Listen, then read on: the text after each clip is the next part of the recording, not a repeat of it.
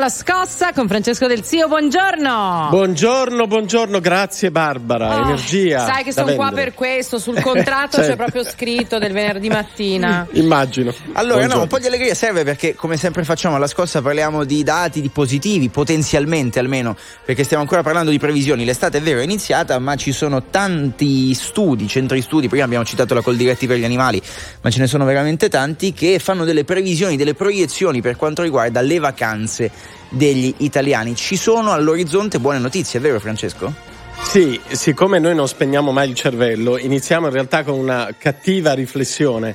Eh, è davvero assurdo che in Italia non ci sia un unico centro statistico a livello governativo, centrale nazionale, che dia i dati sul turismo. E infatti assistiamo a un florileggio di numeri, di dati di statistiche spesso molto molto diverse tra di loro. Ma questo è solo un inciso, come dire, da appassionato di numeri. Sì, eh, perché ne parliamo oggi? Ne parliamo perché, secondo l'Istat, che sicuramente tra le fonti più credibili, questo sarà per l'Italia l'anno del record storico delle presenze turistiche. Questo record storico delle presenze turistiche d'estate in Italia è fatto da 30 milioni di italiani che andranno in vacanza, soprattutto in Italia, anche se eh, un quarto degli italiani sceglierà l'estero, evidentemente abbiamo dimenticato e superato definitivamente la pandemia, e sarà fatto da un record di turisti stranieri che tornano o vengono per la prima volta in Italia. L'Italia è sicuramente tra le mete al mondo più desiderate, addirittura la prima, secondo una serie di analisi dei grandi motori di ricerca di turismo internazionale. Ecco, noi continuiamo però a sentire parlare di rincari e dal post pandemia continuiamo a dire rincarato tutto, l'inflazione, eccetera, eccetera. Nonostante questo, comunque gli italiani spendono e vogliono no, staccare un po'. C'è una grandissima voglia di vacanza, questo lo possiamo constatare tutti parlando con amici, vicini, parenti e evidentemente anche la reazione agli anni bui della pandemia. Eh, in effetti l'inflazione incide molto ed incide in un modo che è stato misurato per esempio dall'Osservatorio Turismo di Confcommercio riducendo i giorni di vacanza. Eh, non esistono più evidentemente le vacanze in blocco, le due, le tre settimane in blocco agostane di vacanza, ma gli italiani oggi preferiscono fare periodi più brevi, ma più periodi di vacanza anche per ragioni economiche, per cercare di alleggerire un po' il peso sul portafoglio. Senti, proprio per, sulle ragioni economiche, a chi dice che l'Italia è cara, preferisco andare in un all inclusive a Marsalam, cosa possiamo rispondere? E questa è una vexata questione. In realtà, secondo una serie di studi internazionali, all'estero l'Italia non è considerata cara perché nel rapporto tra qualità e prezzo questo tipo di rapporto in Italia è considerato molto buono.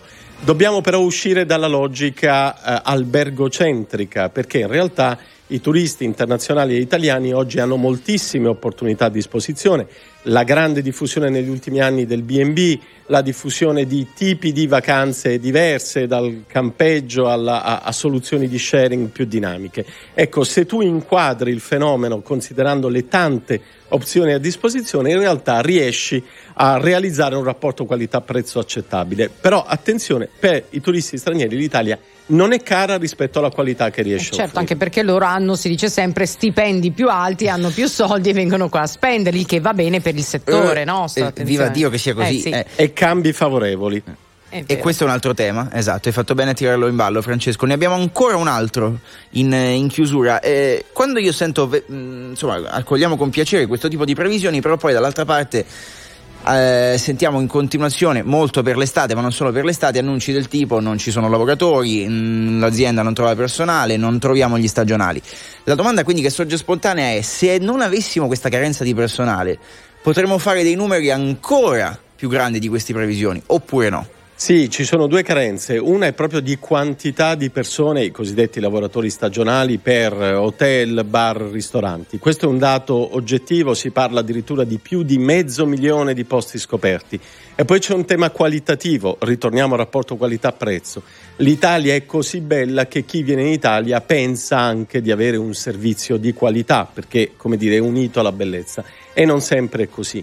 Qui fatemi dire una cosa personalissima, eh, la rimodulazione, chiamiamola così, del reddito di cittadinanza in realtà potrebbe, dovrebbe incidere in positivo, nel senso che dovrebbe riportare una quantità importante di ragazzi a riscoprire il lavoro, anche il lavoro manuale, il lavoro estivo, ma sempre dignitoso all'interno delle nostre strutture turistiche, ricettive, alberghiere e ristorative. Questo è molto molto importante perché abbiamo bisogno disperato, tra virgolette, di ragazzi che diano benzina al nostro sistema turistico. Hai detto reddito di cittadinanza?